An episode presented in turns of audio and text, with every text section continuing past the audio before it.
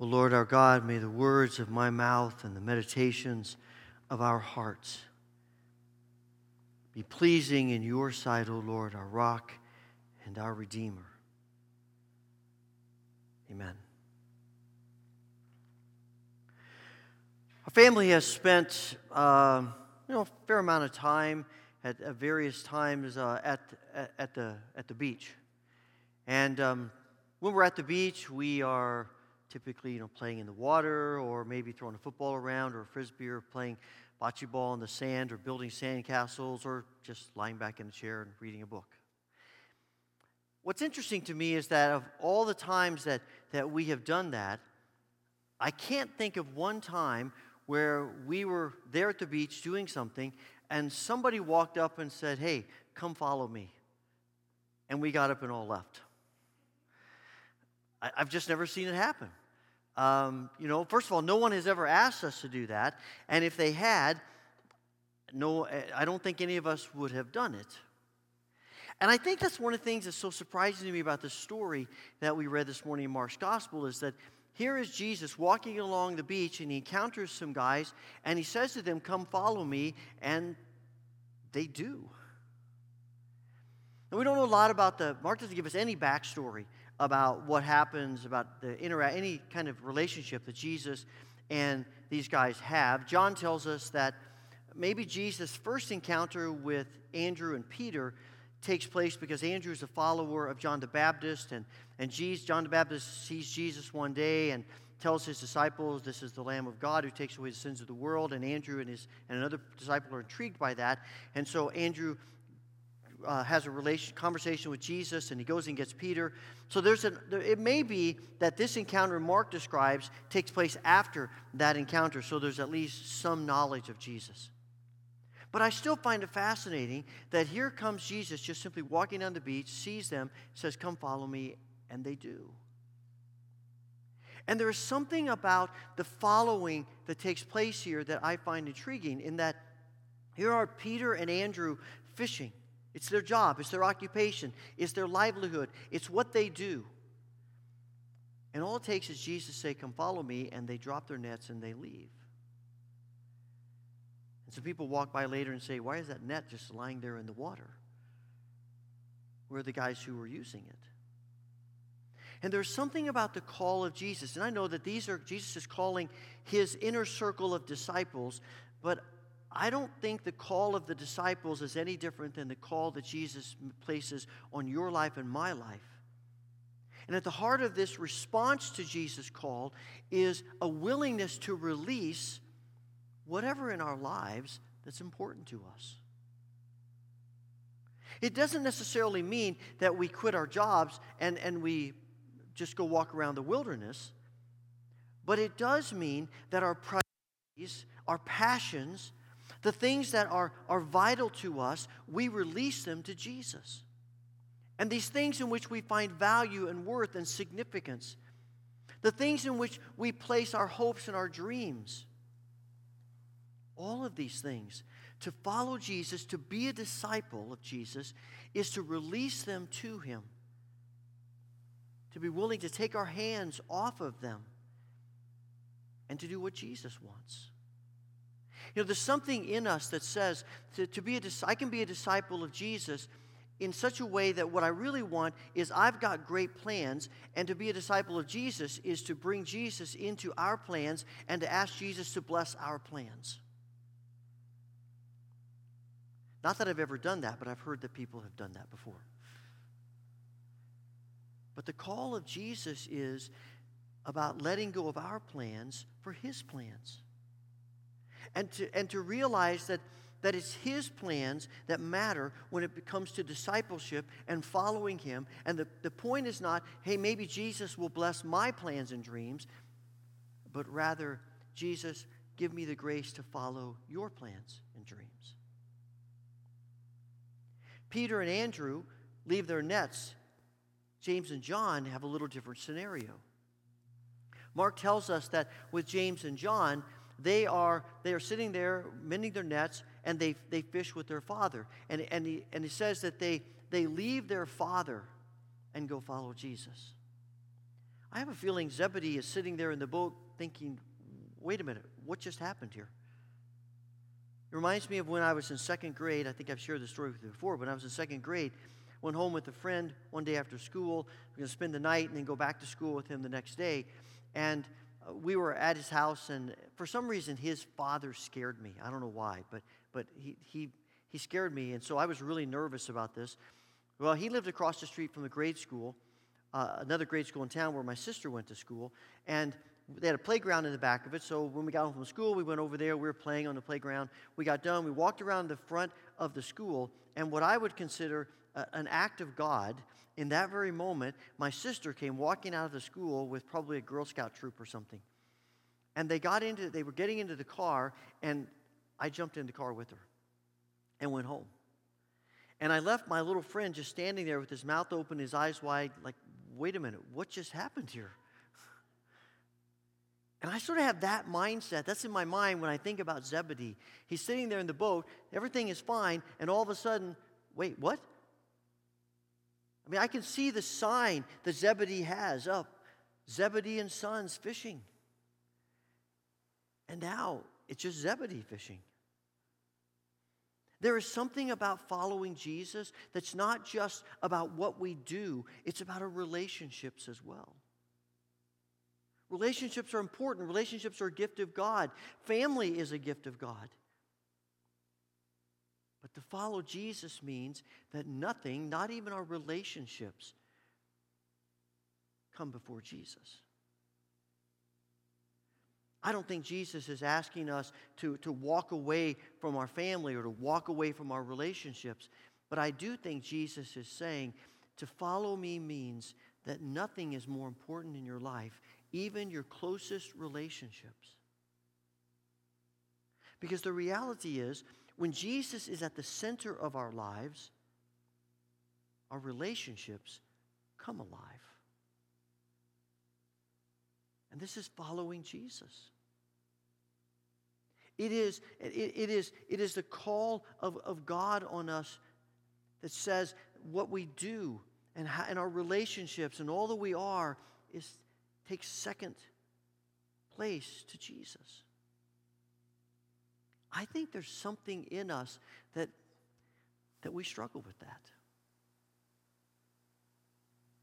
And I believe that there is something that, that the call of Jesus and discipleship is, is more radical than we often imagine. I think there's something in us that, that forgets that when, the, when Jesus calls us, He's first. Everything in life comes about Him. This is not new. At the end of Joshua's life, he's standing up in front of the Israelites and he says to them, Choose this day whom you will serve. Because if you want to be God's people, it matters who you serve. Are you going to serve God or are you going to serve anything else?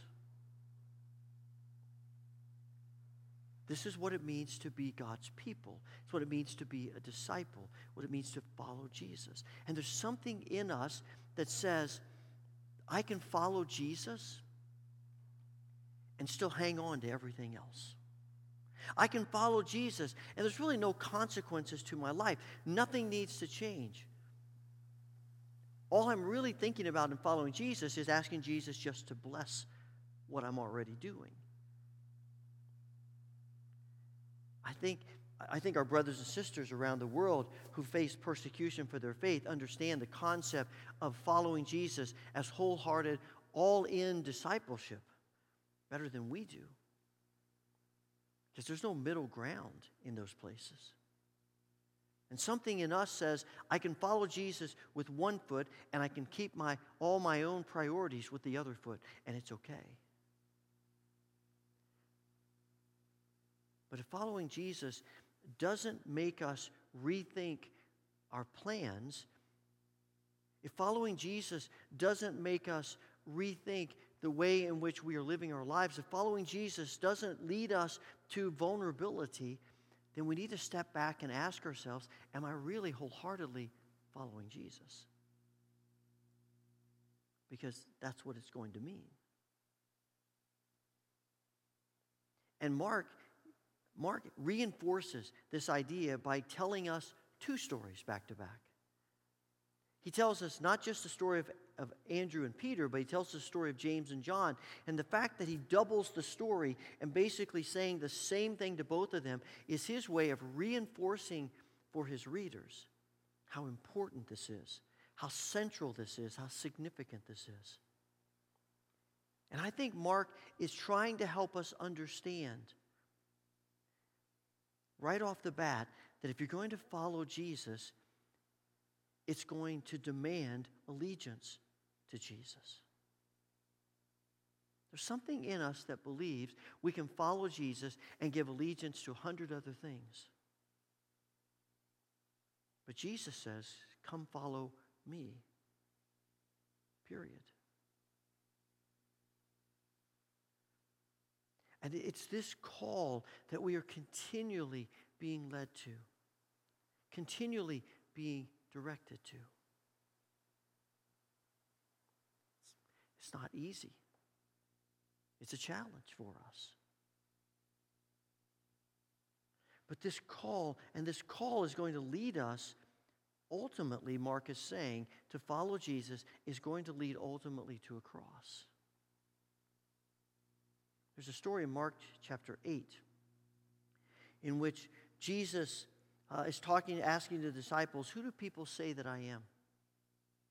And the disciples say, Well, some people say you're John the Baptist, some people say Elijah. He said, Who do you say that I am? And Peter speaks up and says, You're the Messiah, the Christ, the Son of the living God.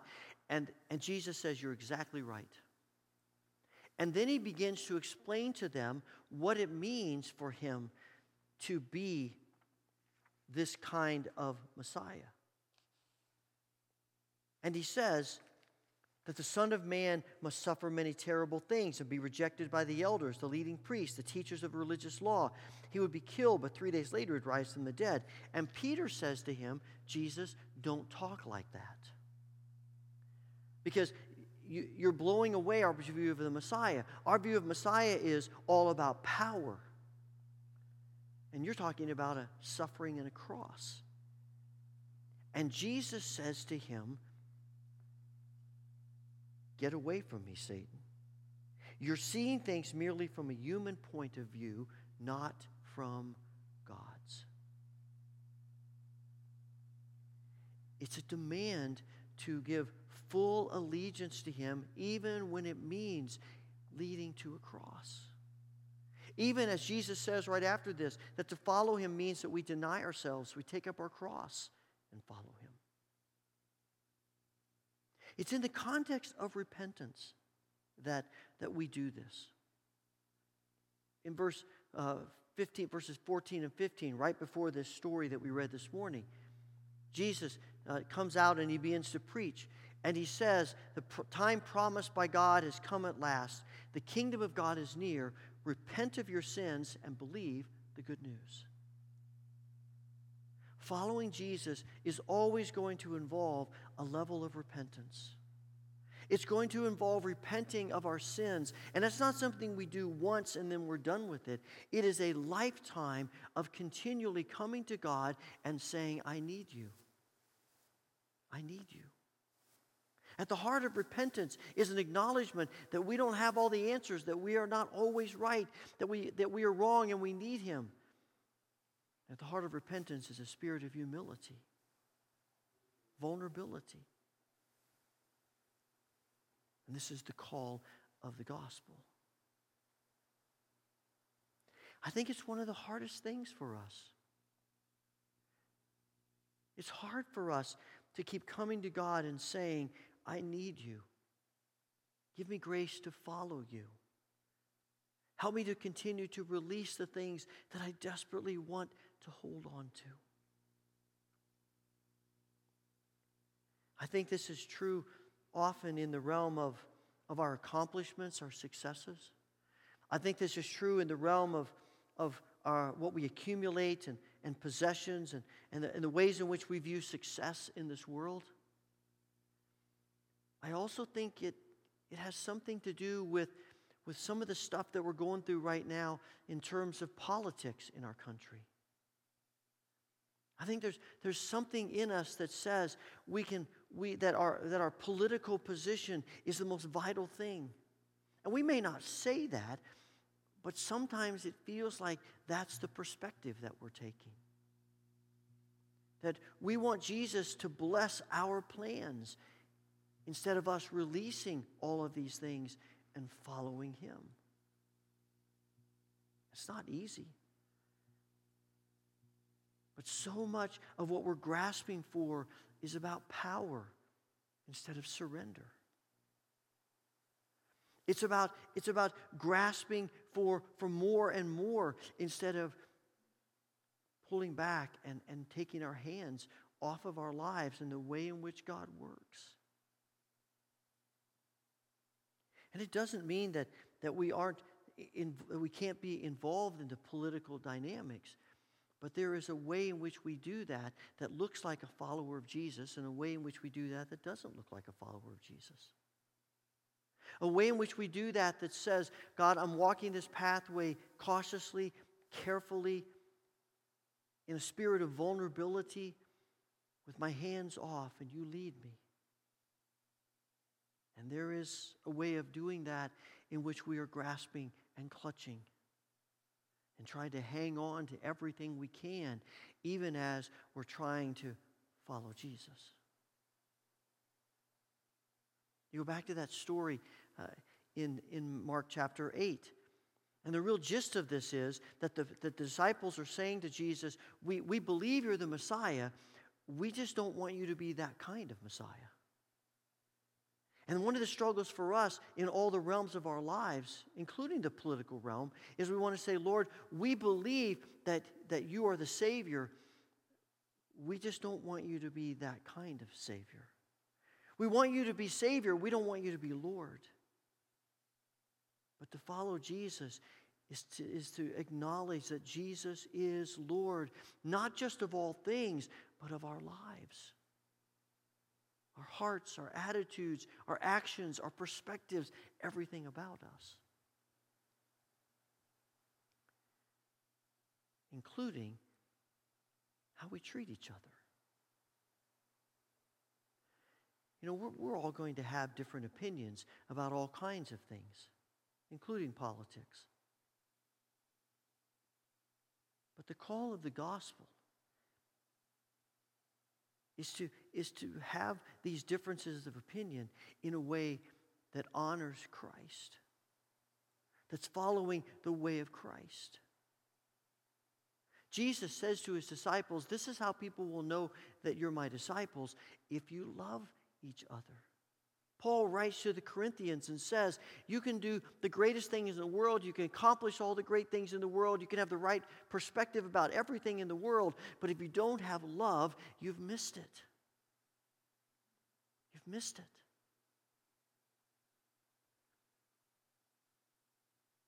And we need to be thinking seriously, not just about what we believe, but how we talk about what we believe.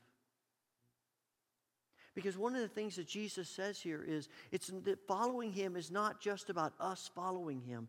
It's about the fact that when we follow him, he says to them, Come follow me, and I will teach you how to help other people follow me. I'll make you fishers of people.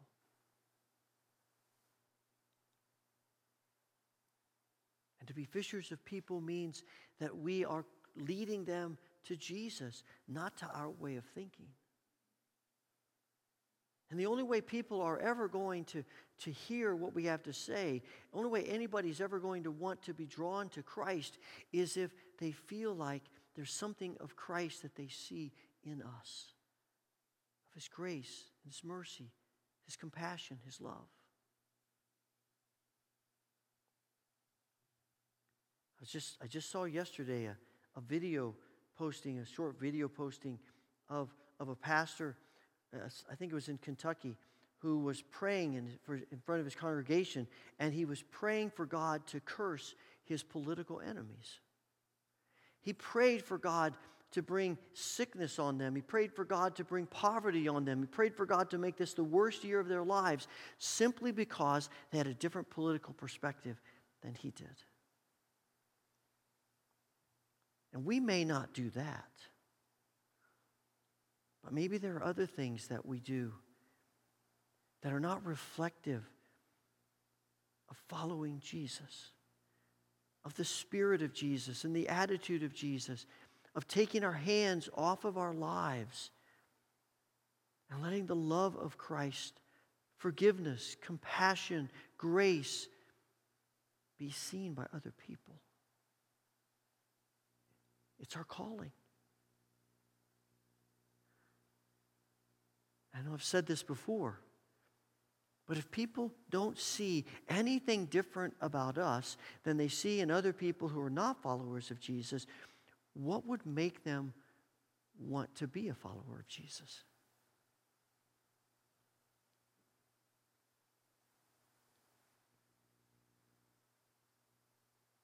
It's not easy, but it's Christ in us. And most of the time, these things happen, uh, our witness and our, and our following of Jesus and the decisions about that happen more often in the everyday than they do in the spectacular. I don't know about you, but I, I like having spectacular experiences with God. I find it fascinating that the disciples are doing something very mundane. They're just mending nets. I would think that as fishermen, that would be one of the worst jobs to have. I mean, talk about boring and mundane. You're sitting in a boat mending nets. Nobody caught any fish by just sitting in a boat mending nets. I mean, what you want to do is get out there and catch fish. I'm not, I'm not a big fisherman. And partly because I've been out fishing too many times, and uh, it doesn't seem to me like I'm doing any fishing. It just seems like I'm drowning worms. I want to catch fish. If I'm going to go fish, I want to fish. I want to catch fish. That's what fishing is. And I get bored with that, with not catching fish pretty quickly. And I suspect that this is not James and John's favorite duty, but it's important because you throw out your net, if it's got holes in it, you're not going to catch any fish. You got to do it. And it's interesting to me that Jesus comes to them and calls them out in something very mundane. And it strikes me that if Jesus calls them from the mundane and in the midst of the mundane, then maybe living our lives for Him might happen most significantly in the mundane. Because He's calling us to follow Him, not in the spectacular, but in the everyday. In our homes, in places where we work, in our relationships, in everything that we do. Fred Craddock, one of my favorite preachers, and, and he talks about this idea, and he says that, that so often when we think of giving our, our, giving our lives for Christ wholly and fully, it, it, we feel like it's sort of like we go out in a blaze of glory. You know, we all want that. We say, okay, Lord, here's my life. Now make something spectacular out of it, and then it'll be worth it. But he said, more often than not, that's not the way God works. What we want is to come to God and say, Here's my life, and we lay this $1,000 bill on a table and say, Here it is. And this is pretty awesome. This is going to be big. And he says, I suspect most of the time, Jesus looks back at us and says, Now take that $1,000 bill, go to the bank, cash it in for quarters, and spend the rest of your life giving away the quarters. 25 cents here, 50 cents there, 75 cents there. And Craddock says maybe it's the kind of thing where, where we listen to a pretty boring story from the neighborhood kid and tell, instead of telling him to get lost. Or we go to a nursing home and, and we feed people who are unable to do that. Or we make phone calls to people who we know are hurting. Or we, or we spend some time writing notes to people or making a meal for someone or just listening to people. And it feels like what we're doing has no significance and no meaning unless we believe that God is every bit as much in the everyday and the mundane as he is in the spectacular.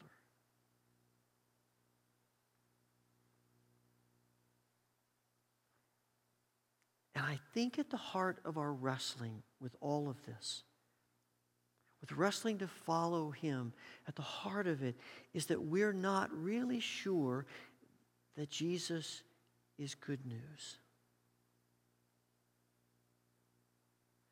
Jesus says He comes preaching the good news of the kingdom. Mark begins this, this, his gospel by saying, This is the, sto- the, good, the good news, the story of the good news of Jesus. And everything Mark writes is about the good news of Jesus. If we don't really believe that following Jesus is leading us to the good news, that Jesus is indeed the good news, then we'll go looking for anything else we can find that feels like good news. But once we agree, once we believe with all of our being that Jesus is indeed the good news, then following him just makes perfect sense. That's why we come to this table today. We come to this table because here we find the greatest image of Jesus, the good news. That he comes and he gives his life for us. He calls us to live to the life, the way of life to be the way of the cross, because that's the way it is for him. He gives his life for you and for me so that we might experience the good news of the kingdom and be image bearers of that good news to others. I believe that Jesus is speaking to every one of us, maybe for the first time, maybe for the thousandth time. And he's saying to us, I'm the good news. I'm everything you've dreamed and hoped for. Follow me. Holy Father, we ask that you would give us grace to follow you. We thank you, Father, for the, the call that you have placed on each of us and the privilege you've given us to be your disciples. We pray, Lord that you will give us grace to see who you are and in trust follow you.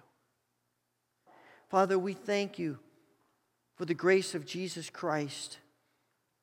We thank you for the, the gift of bread and cup. And we ask, Father, that your anointing and your blessing would be upon the elements that we have here and wherever we are that they would be food to our souls to the love of Jesus. In his name we pray. Amen.